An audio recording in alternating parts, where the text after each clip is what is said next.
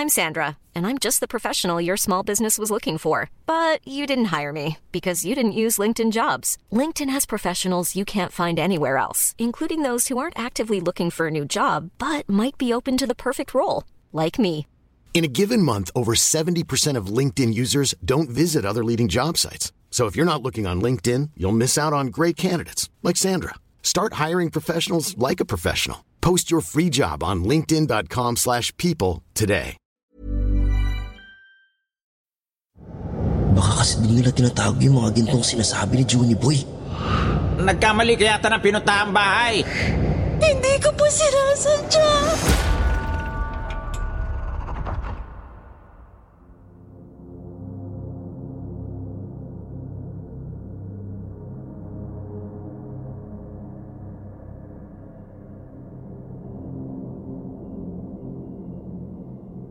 Pagbati para sa lahat ng mga sumusubaybay sa kwentong Takip Siling Channel. Ako nga po pala si Edu. 61 anyos na nito lamang nakaraang buwan. Gusto ko lang sanang ibahagi itong karanasan ko noong nagtatrabaho pa ako bilang researcher sa isang programa sa telebisyon noong araw nang magpunta kami sa isang liblib na lugar sa Mindanao kung saan naranasan ko ang isang kababalaghang hanggang ngayon ay nagpapatindig sa aking balahibo. Kumusta mga minamahal naming tagapakinig? Ngayong araw ay isa na namang kwentong katatakutan ang pakikinggan natin sa ating channel. Mula ito sa sulat na ipinadala ng ating letter sender for today na tawagin na lamang natin sa pangalang Edu. Tungkol ito sa karanasan niyang kababalaghan nang magpunta sila sa isang liblib na lugar sa Mindanao kung saan naranasan niya ang di umano'y misteryo at pinaka nakakatakot na karanasan sa kanyang buhay. Ito po ang inyong lingkod, si Miss Anne. Pakinggan natin ang kanyang kwento.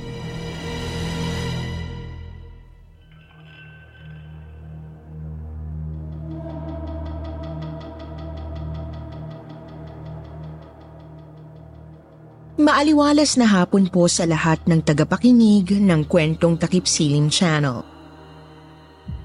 Kumusta po kayong lahat? Tawagin niyo na lamang po ako sa pangalang Edu. 61 anyos na nito lamang nakaraang buwan. Dati po akong researcher sa isang programa sa telebisyon noong araw. Isa po yung documentary series na madalas ay nagpi-feature ng mga bagay-bagay tungkol sa iba't ibang lugar dito sa Pilipinas. Kabilang na ang kanilang kultura, mga pagkain, pang-araw-araw na gawain, at pati ang kanilang pamumuhay. Ang kwentong ibabahagi ko po sa inyo ngayon ay tungkol sa mga naranasan namin ng katrabaho kong si Walter. Ang aming cameraman na siyang kasakasama ko ng mga panahong yon nang magkaroon ako ng trabaho tungkol sa isang liblib at di gaanong kilalang lugar noon sa Mindanao.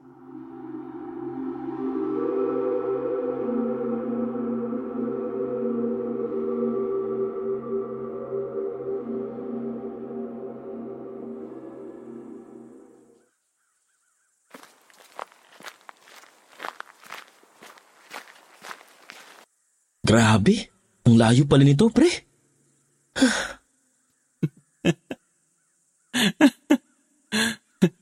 Ewan ko ba dyan kasi kay boss eh, kung saan niya nabalita ang marami raw ginto rito. Siguro dun sa janitor natin si Juni Boy. Karito daw kasi yun eh. Ginto? Akala ko ba fiesta at pamumuhay ng tao ang kailangan nating i-feature dito? Naniwala ka naman. Front lang yun. Ang totoo kasi niyan, nalaman ni boss na marami raw kababalaghang bumabalot dito sa lugar na to. Bukod pa sa napakarami rin daw ginto dito na matagal nang nakatago. Yun. Nang gusto niyang alamin at i-document natin dito. Kaya pala pinabiyahe pa tayo ng pagkalayo-layo eh, no? May iba palang agenda. Alam mo, wag na lang tayo magreklamo. Malay mo, ito na yung hinihintay nating big break. Saka malay mo, totoo palang maraming ginto sa lugar na to. Paswerte natin pag nagkataon, pre. Kung sa bagay. Kaya lang, saan ba tayo tutuloy? Ang sabi ni Juni Boy, hanapin daw natin yung tsuhin niya. Daw kasi yan nagsisilbing leader ng baryong to. Doon daw tayo makituloy.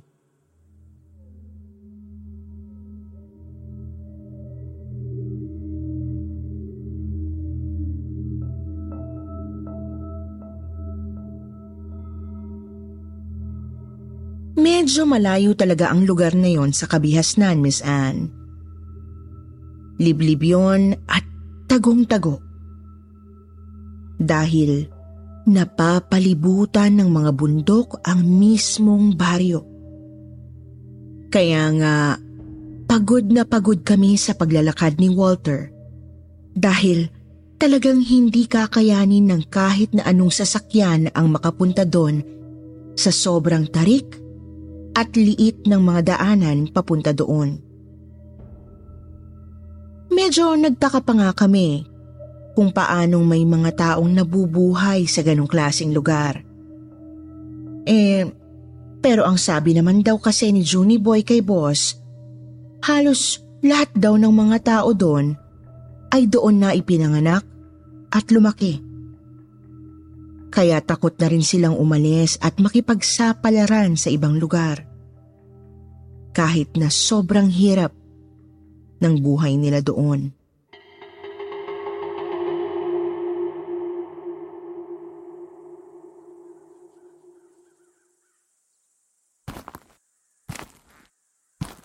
Ano ka mo? Pinapunta ka mo kayo ni Junior dito? Ah, oo, oo, oo, Mang Ernesto. Siya ho nagsabi sa amin na pwede raw naming i-feature ang pamumuhay at kultura nyo rito para ho dun sa programang ipapalabas namin sa telebisyon. Ah, eh, tingnan mo nga naman ang ulupong na yon ano. Ah, pagkatapos ng lumayas dito at hindi na magpakita pa ng ilang taon, eh, may gana pa siya magpapunta ng ibang tao. Wala talagang galang ang ambisyosong yon. Ah, eh, Mang Ernesto, huwag ho kayo mag-alala. Hindi naman ho masama ang pakay namin dito sa inyo eh. Ang totoo, gusto lang po talaga namin ipakita sa ibang parte ng Pilipinas kung gaano kaganda tong lugar nyo. Eh, bahala kayo. Eh, sana lang alam nyo kung anong pinapasok ninyo. O, siya, siya, siya. Eh, baka naman sabihin nyo, eh, masyadong masama ang ugali ko, ano? Ah, kung gusto nyo talaga manatili rito, o doon kayo tumuloy sa kubo sa likod. Masyado na masikip ang bahay ko para patuloyin ko pa kayo. Oo, ah, ayos na ho yun. Ma- Maraming salamat po, Mang Ernesto. Naku, pagpasensyahan niyo na po ang tatay ko mga kuya ha. Hindi po kasi talaga kami sanay na may dumadayo dito sa amin eh. Isa pa, hanggang ngayon po kasi, malaki pa rin ang sama ng loob niya kay Kuya Junior dahil sa pag-alis niya nun dito sa baryo namin. Ako, ayos lang yun. Ano nga pa ng pangalan mo? Leonor ho, Nice meeting you, Leonor. Ako nga pala si Edu. Ito naman kasama ko siya si Walter. masaya rin ho ako na makilala kayo. Ay, paggabi na ho. Halina kayo sa kubo mga kuya. Ihahatid ko na ho kayo. Hindi ho kasi kayo pwedeng magpagabi sa lugar na to. Kaya sana, paghatid ko sa inyo, wag na ho kayong lalabas ha. Ha? Bakit naman? Marami pang gumagalang mababangis na hayop dito kapag gabi. Parang ganun na nga ho. Basta sumunod na lang ho kayo sa akin. Kung minsan kasi, mas masahol pa silang umasta kaysa sa hayop. Ha? Ah, wala ho. Ang sabi ko, tara na ho at makaabutan pa tayo ng dilim.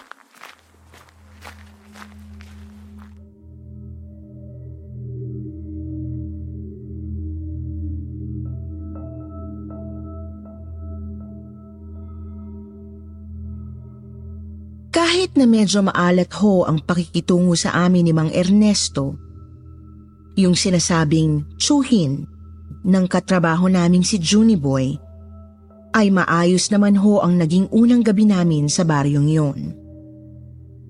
Nagulat nga ho kami ni Walter nang malaman naming halos kumpleto naman pala doon sa baryo kahit na malayo sila sa sibilisasyon.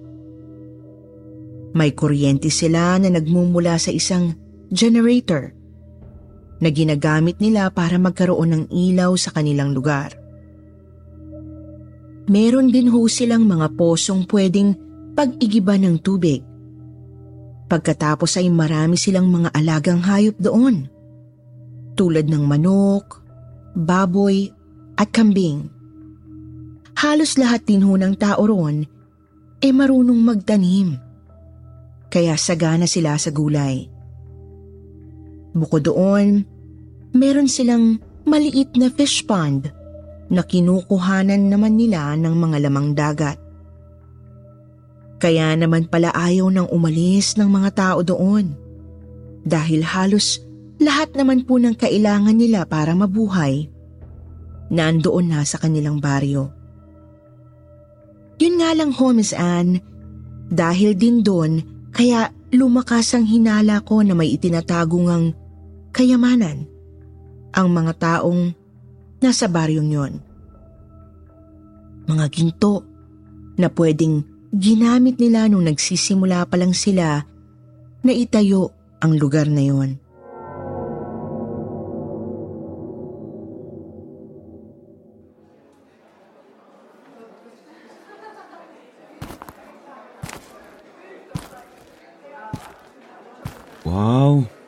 Sobrang busy pala ng mga tao rito sa inyo kapag araw, no? Ah, opo. Pero masabala lang talaga kami ngayon dahil ngayong araw din ho yung fiesta ng baryo namin eh. Dumaluho kayo ha, para may pakilala ko rin kayo dun sa mga kabaryo namin. Nako, mabuti pa nga ni.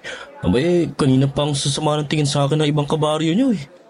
Ngayon, naniniwala na talaga akong hindi nga kayo sanay sa bisita. Nga pala, Leonor, may napansin ako kanina nung lumabas ako nitong bakuran nyo para sana mag-ikot-ikot eh. Karaniwan pala ng mga bahay dito sa inyo. Halos magkakadikit lang, no? Ah, opo. Ganun po talaga rito. Para kung sakaling meron sa amin ang nangangailangan ng tulong, madali hong marinig ng mga kapitbahay. Ah, ganun ba? Bakit may mga bahay ako nakita dun sa bandang dulo na nakahiwalay sa inyo? Siguro, mga anim na bahay ata yun eh. Tapos, parang wala namang tao. May nakatira ba dun? Ho? Bakit po kayo nagpunta doon? Ano pong ginawa niyo? Ah, wala naman. Kumuha lang ako ng videos nitong lugar nyo. Bawal ba? Oh, ito. Inilabas ni Walter yung makalumang camcorder niyang binabalahan pa ng tape noon. Para sana ipakita kay Leonor na talagang kinunan lang niya ng video yung buong lugar. Pero nagulat na lang po kami noon nang hablutin yun sa kanya ni Mang Ernesto na bigla na lang hong sumulpot sa likuran namin. Galit na galit ang itsura niya na parang kulang na lang ho. E ihataw niya sa ulo namin yung daladala niyang kahoy na gagamitin yata nilang panggatong.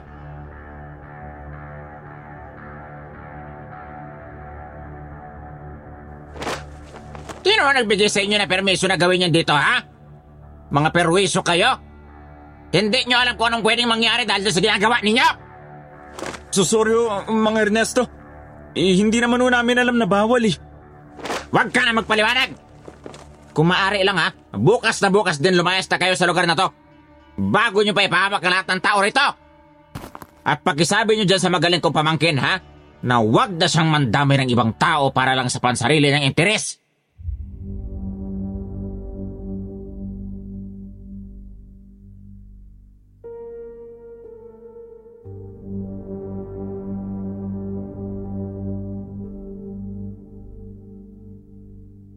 Wala na ho kaming nagawa ni Walter nang sa mismong harapan namin ay sinira ni Mang Ernesto yung camcorder namin. Pati yung ibang gamit namin sa kubo. Kinuha rin ng mga kasama niya. Hindi naman kami makapalag ni Walter dahil natatakot din kaming baka pagtulungan kami doon. Para tuloy kaming mga tuod na nakatunganga na lang sa kanila habang abalang-abala sila sa paghahanda sa kanilang piyestahan.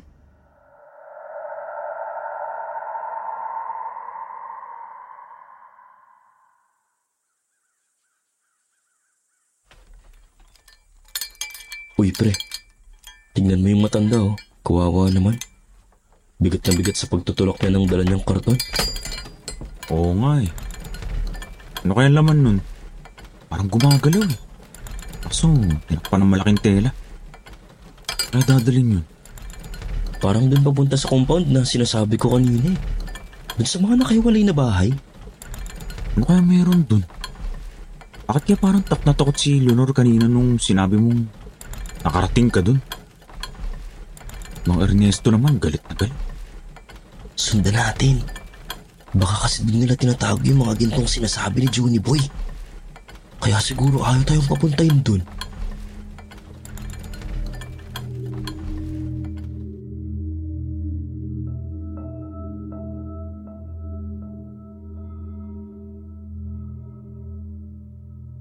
Sinundan nga namin ni Walter yung matandang may bit-bit ng kariton papunta dun sa mga bahay na parang walang nakatira.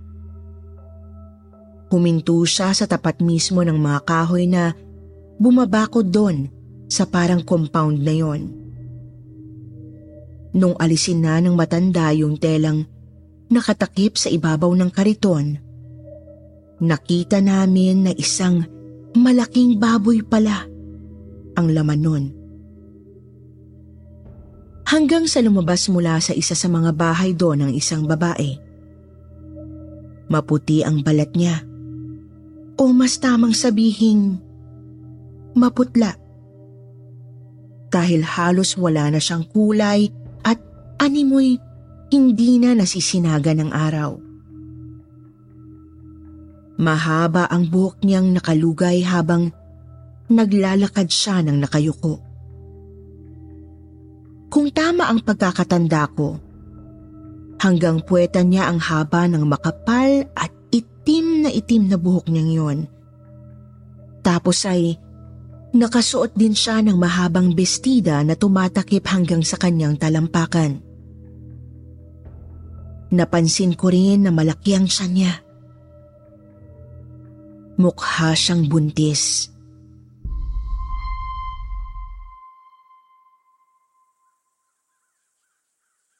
Dolores, heto ng pagkain niyo ngayong araw.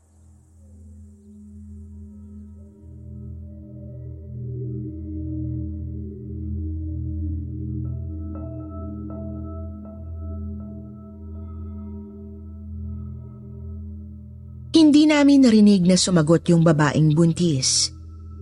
Pero nakita naming umiling ito na parang tinatanggihan yung dala ng kausap niya. Kitang-kita naman naming biglang nagbago ang ekspresyon ng matanda. Nakakunot ang noo niya. Tapos para siyang nadudumi na ewan. Habang itinutulak niya ulit pabalik yung kariton. Ni hindi niya kami napansin ni Walter na noon ay parehong nakatayo lang sa gilid ng dinaanan niya. Napalingon tuloy ulit ako dun sa babaeng buntis na tinawag niyang Dolores. Pero gano'n na lang ho ang gulat ko nang makita kong nakatingin na rin pala ito sa akin ng pailalim. Habang may ngisi sa labi. Bago siya tumalikod at pumasok na ulit doon sa isa sa mga bahay sa nasabing compound.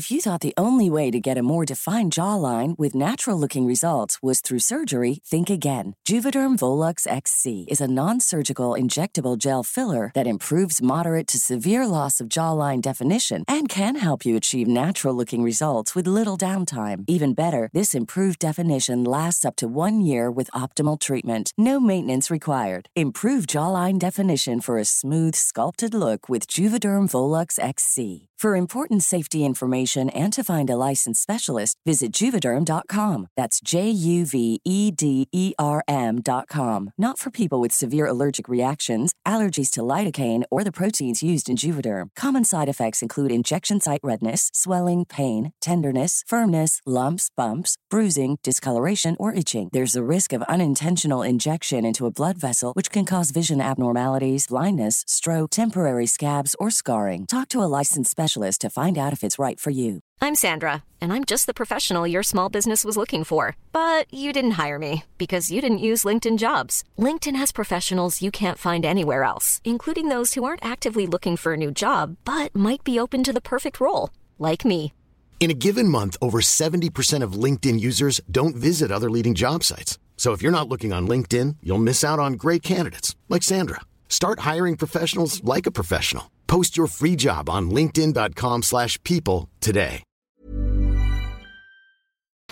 Eh, kumbektor! Eh, bakit iniuwi niyo ulit yung baboy? Hindi nila tinanggap Ernesto. Tinanggihan ni Dolores ang pagkain inihatid ko sa kanya. Por Diyos por Santo! Bakit naman kaya? Ay, Diyos ko po. Huwag naman sana silang sumira sa kasunduan. Ay, pastilan. Yan nga ba sinasabi ko eh.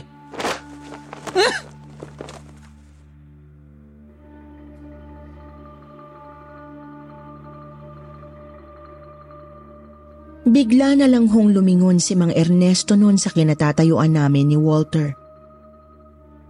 Masama ang tinging ipinukol niya sa amin. Yung mga kabaryo naman nila, hindi namin malaman kung mga galit ba, takot, o naaawa sa amin. Halo-halo ho ang reaksyon nila. Kabilang na ron ang nanginginig na si Leonor. Maya-maya ho, nagulat na lang kami ni Walter. Dahil yung mga pagkain na pinaghirapan nilang ihanda kanina at yung kasiyahang gaganapin sana nila ng araw na yon, bigla na lang nilang iniwanan. Nagsipasok sila sa kanya-kanya nilang bahay. Tapos, mga hindi na sila lumabas maghapon. Pumasok na lang din kami ni Walter sa tinutuluyan naming kubo na takang-taka sa kawirdohan ng mga taga doon sa baryo. Mabuti na lang at hinatiran kami ni Leonor ng pagkain. Dahil wala naman kaming gagawin doon sa loob ng kubo, maaga na lang kaming natulog ni Walter. Napag-usapan naming bukas na bukas din ay hihingi ulit kami ng pasensya kay Mang Ernesto para ibalik na nito ang mga gamit namin at nang makauwi na kami. Pero nung bandang hating gabi ng araw na yon, Miss Anne, biglang may kakaibang nangyari.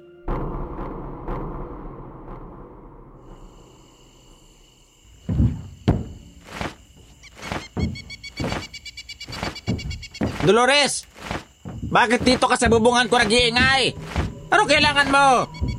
Hindi dito tumutuloy yung dalawang dayo kung sila ang hinahanap mo. Na nandun sila sa kabilang kubo. Nagkamali kaya yata ng pinuntahan bahay. Dolores, huwag mo sana sirain ang magandang samahan namin sa inyo sa loob na matagal ng panahon. Sana'y sapat na ang paninilbihan namin sa inyo para hindi nyo kami gambalain.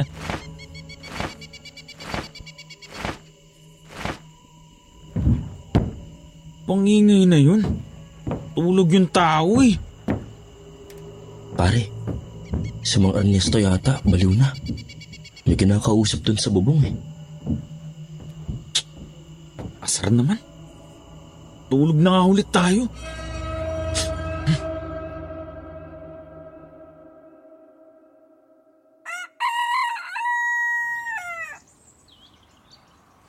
Uy, paring Edo, gising na. Oo, umaga na ba?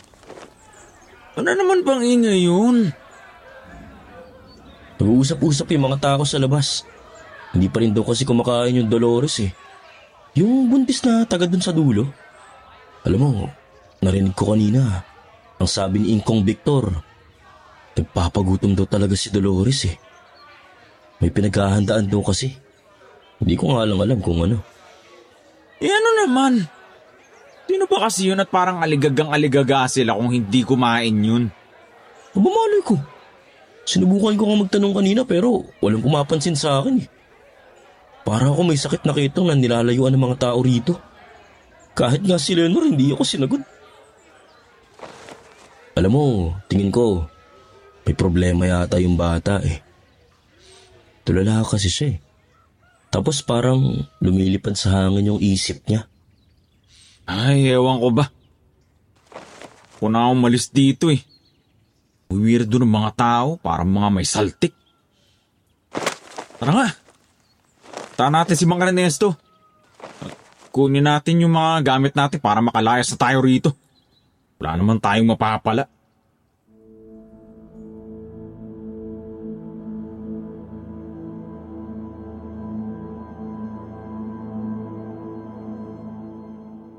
Lumabas kami ng bahay ni Walter ng umagang yon, Miss Anne. At halos mapataas pareho ang mga kilay namin. Nang biglang magpulasan yung mga tao sa labas nang makita nila kami. Para silang biglang nahintakutan. Nanlaki ang mga mata habang nagtatakbuhan papalayo.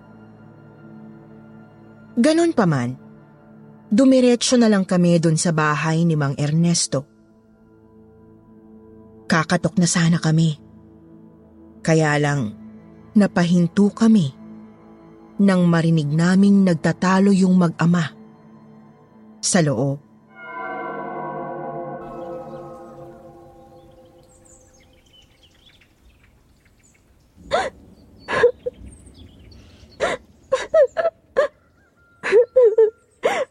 Patawarin niyo po ako, Tay. Hindi ko po sinasadya. Hindi sinasadya! Nagpabuntis ka sa murang edad, tapos sasabihin mo sa akin, hindi sinasadya! Ah! Alam mo naman kung gaano kadelikado magbuntis sa lugar na to, hindi ba? Alam mo naman yun, Leonor, hindi ba? Ang buka kala naming lahat yung dalawang dayo ang kinatatakaman ni Dolores. Kaya nga inutos ko layuan nyo sila para hindi tayo madamay. Eh, pala ikaw! Ikaw at tiyang sanggol na dinadala mo ang gustong kainin ng aswang na yan!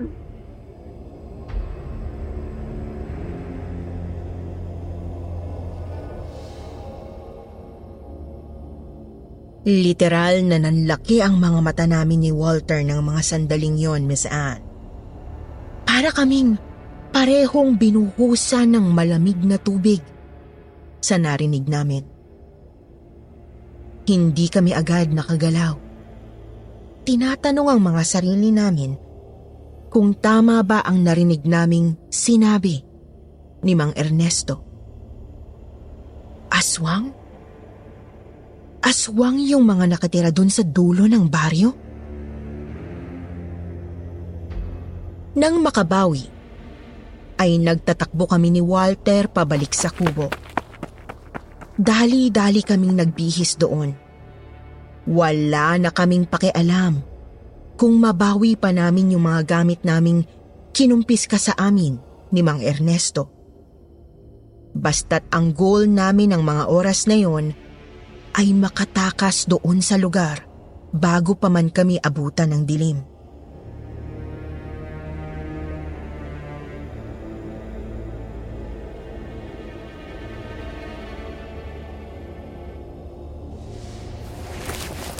Kung hindi pa sapat si Leonor, balak pa tayong ipakain sa aswang eh. Oh, oh, Kaya nga bilisan mo dyan. Kailangan makaalis na tayo rito agad bago pa nila maisip na ipahin tayo kapalit ni Leonor. Bilisan mo. Ayoko maging hapunan ng mga halimaw. Magandang ideya nga yung naisip mo, bata. Mang Ernesto? Ang kaso, hindi ganun ang mga aswang sa baryong to. Hindi sila papayag na palitan namin ang pagkaing pinakakinattatakaman nila. Kasama yun sa kasunduan ng payagan nila kami magtayo ng baryo sa lugar na to nung pare-pareho kaming walang mapuntahan. Kasunduan? A- anong kasunduan? Kasunduan sa pagitan namin at ng mga aswang na siyang nagmamayari ng lupaing ito. Pati na rin ang mga gintong siyang tunay na ipinunta nyo rito sa amin.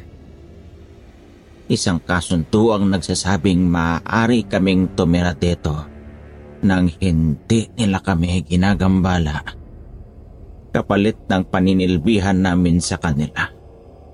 Isang kasunduang nagsasabing walang sino man sa mga kababaihan ng baryong ito ang maaaring magbuntis dahil pwede yung maging sanhi upang mawala sa katinuan ng mga aswang na matagal nang namumuhay dito ng tahimik at nagtitiis lamang sa pagkain ng mga ligaw na hayop. Ibig kong sabihin, buntis lang ang kinakain ng mga aswang na yan? Eh, bakit ang akala nyo nung una sa amin sila natatakam? Hindi mo na iintindihan, bata. Ang kasuntuang yun ay sa pagitan lang nila at naming mga taga-baryo. Hindi kayo kasali doon. Ibig sabihin, kung sakaling may ibang taong dadayo man sa lugar na to, wala kaming pakialam kung anong gusto nilang gawin sa inyo. Hindi kami maaari makialam dahil alam naming mahirap silang kalapanin. Isa pa, dalawang araw nang ginugutom ni Dolores ang sarili niya. Ganon din ang iba pang kasama niya. Kaya imposibleng anak at apo ko lang ang kinatatakaman nila ngayon, lalo't ang totoo. Mas marami pang mga aswang sa lugar na to kaysa sa tao. Siguradong kasama kayo sa pinaghahandaan nilang lapangin. Oras na makakuha na sila ng tamang tiyempo. Ano nang gagawin natin, Edo? Diyos ko po.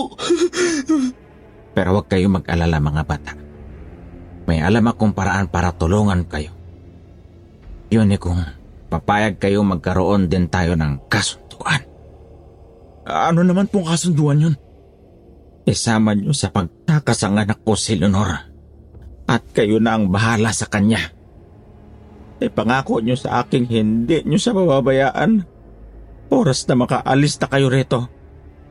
Nakikiusap ako sa inyo.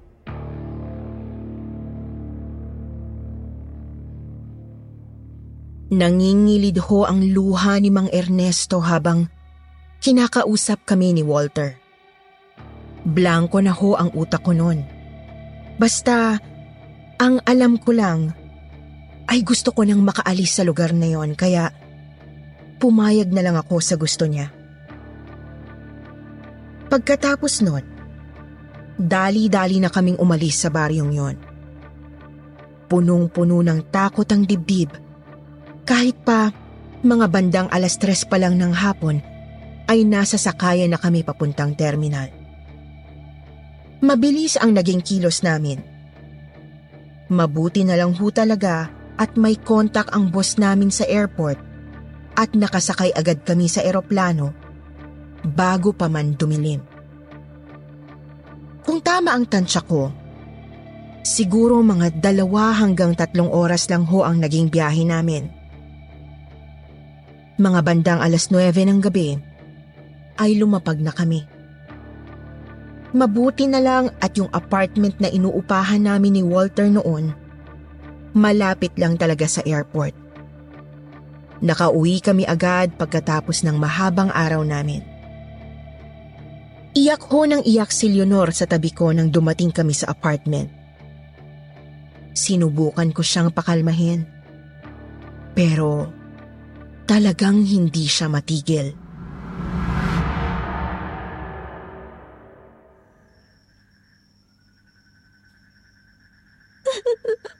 Leonor, bakit kasi nagpabuntis ka? Alam mo naman palang delikado yan dun sa lugar niyo.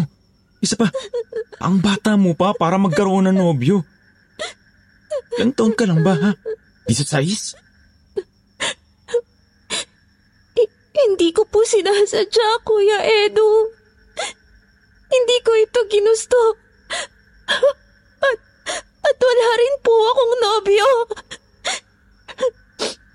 Si Mang Rodolfo. Ang, ang asawa ni Aling Dolores. Siya po ang ama ng dinadala ko, kuya. Ito po ang bunga ng... ng pananamantalang ginawa niya sa akin.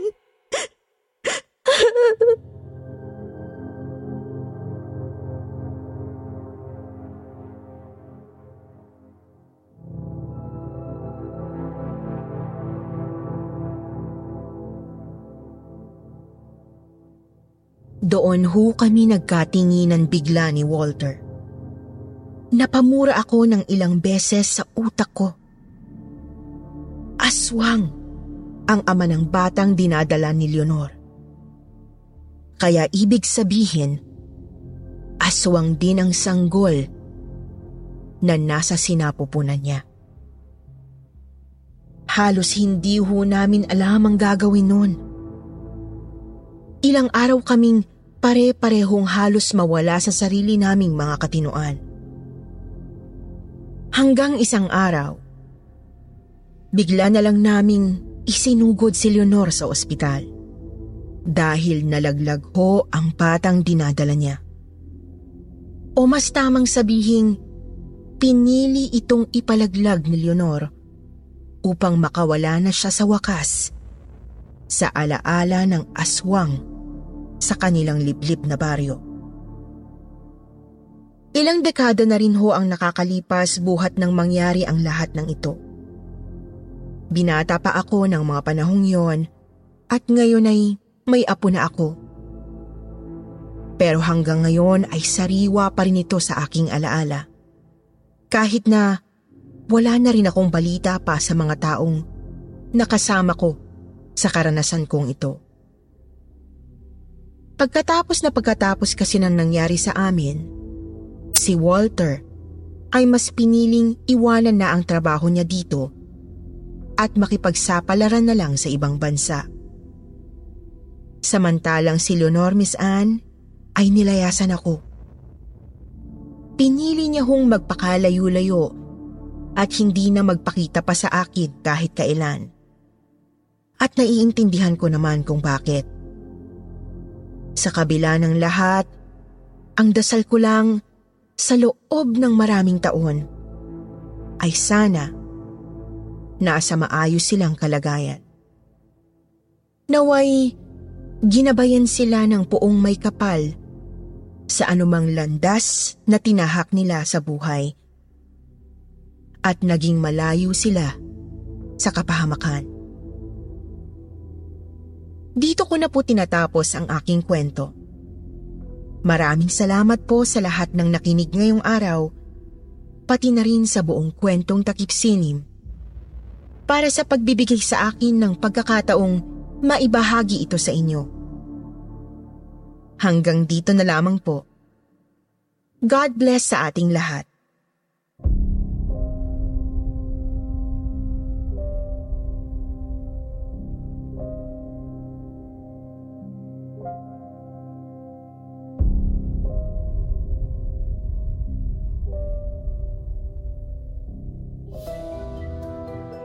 At ngayon naman, dumako po tayo sa paborito nating shout-out portion.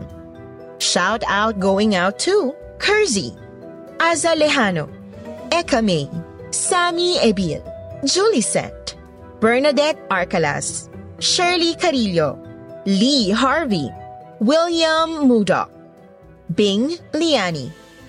Magbabasa tayo ng ilan sa pinakamagandang comment na mula kina Roxanne Pets Old at Lilian Poblete. Sabi ni Roxanne, Hello sa lahat ng tagapakinig ng kwentong takip sinim. Another great episode. Kudos sa lahat ng bumubuo mula voice talents at sa narrators nakakawala ng pagod at nakaka-excite makinig sa every episode ninyo. You make my day here in Germany. Maraming salamat po at mabuhay po kayo. Sabi naman ni New York, Hello mga ka-Katie! I am always listening po sa stories nyo bago ako pumasok sa work ko. Nainganyo ko rin ang fam ko. Kaya everyday nakikinig na din sila kasama ako. Naghuhulaan pa kami kung anong mangyayari. Every story may natututunang aral. Keep it up, Katie! Sa mga hindi nabanggit, sa susunod na lang po. Huwag niyo pong kalimutang mag-reply sa ating shoutout box na nasa comment section para ma-shoutout ang pangalan ninyo. Muli po, mula sa bumubuo ng kwentong takip silim at sityo bangungot, ito ang inyong lingkod, Miss Anne. Nagpapasalamat.